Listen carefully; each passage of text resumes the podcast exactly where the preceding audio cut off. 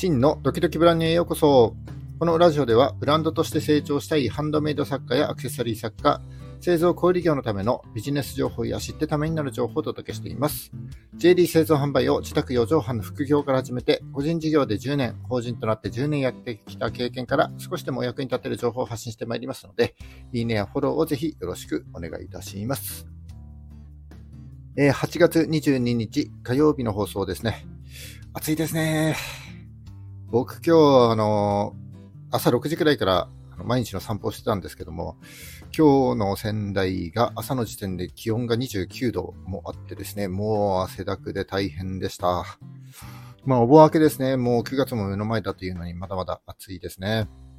今日は、え全国的にも暑い日になるということで、えーと、ここ仙台は日中の気温が34度まで、新潟ではなんと37度まで上がるという予報になっておりますので、えー、皆様熱中症にはくれぐれもお気をつけください。はい、それで今日ね、何を話そうかなというふうに思ったんですけども、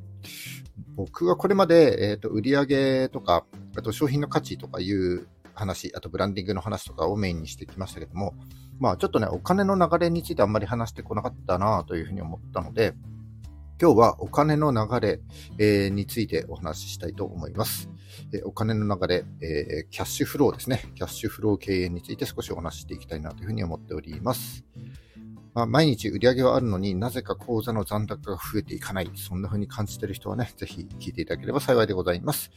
それではどうぞよろしくお願いいたします。はい、えー、今日はお金の流れ、えー、キャッシュフロー経営というのについて少しお話しさせていただきたいと思います。キャッシュフロー。えー、キャッシュフローは文字通り、えー、キャッシュの流れを重視する経営スタイルのことですね。えー、売上じゃなくてキャッシュフローですね。お金の流れのことになります。まあ、ハンドメイド作家とかアクセサリー作家さんとかね、えー、なんとなくブランドを立ち上げた多くの人が、えー、材料を現金で買って在庫を作って販売しているんじゃないかなというふうに思います。まあ、僕も初めはそうでした。えー、ただですね、作った在庫が毎日売れるわけじゃなくて、またですね、ネットで販売する場合なんかは、あの、クレジットカード決済がほとんどですので、えお客さんが現金で払ってくれるというわけではないです。えそれで、このお金の流れを改善することによって、え資金繰りを円滑に行っていくのが、キャッシュフロー経営というわけになります。えー、このキャッシュフローについてちょっと説明していくんですけども、え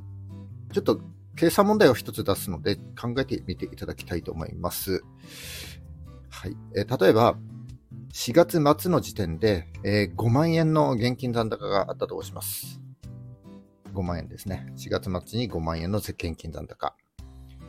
5月1日に現金2万円で材料を仕入れて、販売価格3万円の商品、え、2つ作りました。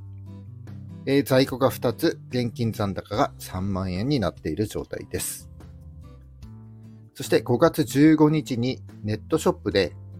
3万円の商品1個注文が入って、えー、在庫していたうちの1個を発送していたとします。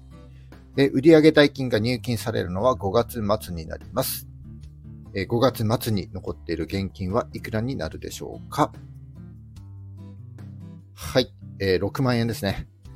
えー、そして商品在庫は1つ残っている状態ということになりますね。はい。じゃあもう一つの例を挙げます。えー、同様に4月末時点の現金残高が5万円。で、販売価格3万円の商品をネットショップで販売します。えー、ただし、今回は、えー、在庫を持たずに受注販売というふうにします。また、仕入れ代金は5月末に締めて、翌月の6月の末に支払うものとします。はい。で、5月10日に3万円の商品1個が注文入ったので、えー、それで制作して、5月15日に発送したとします。です、先ほどと同じように売上代金が入金されるのは5月末です。えー、5月末時点で現金残高はいくらになったでしょうかはい。こっちは8万円になりますね。そして手元に在庫はないということになります。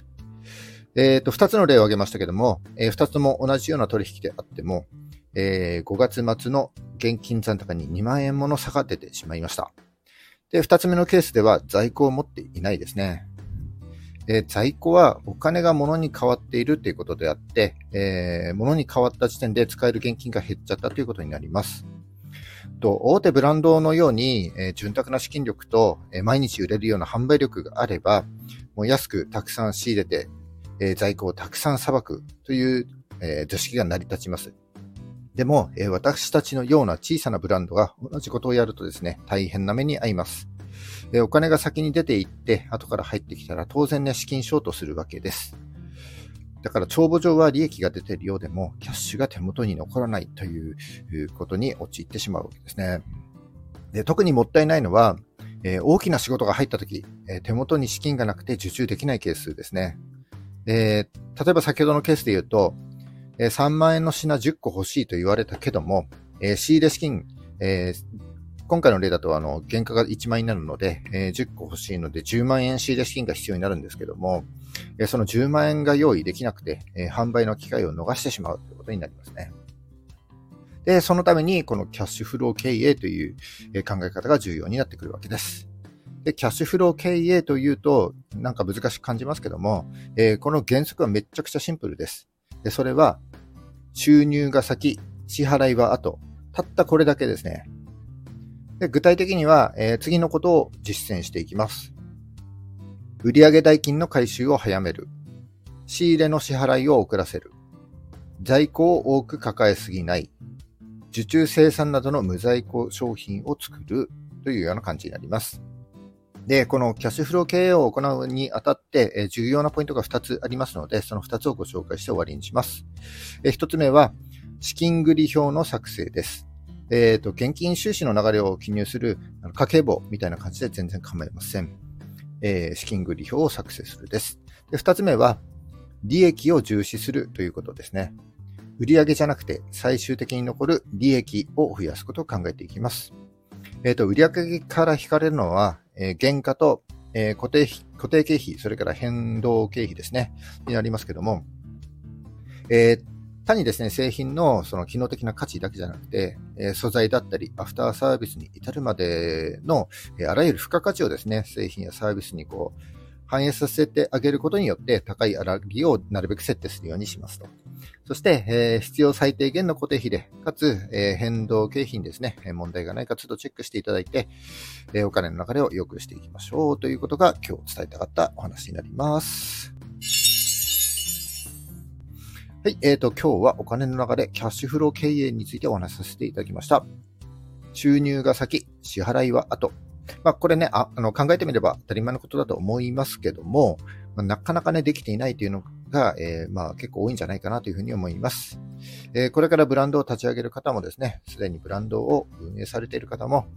えー、収入が先、支払いは後、この原則をですね、頭に入れて活動してみていってはいかがでしょうか。はい、今日は以上になります。今日も最後までお聴きいただきましてありがとうございます。え、この放送が少しでも役に立った、ためになったと思った方は、いいねをお願いします。え、聞いたいという印で、いいねボタンをポチッと押して残して帰っていただけると非常に嬉しいです。え今後も頑張って配信してまいりますので、よかったらフォローもぜひ、えよろしくお願いいたします。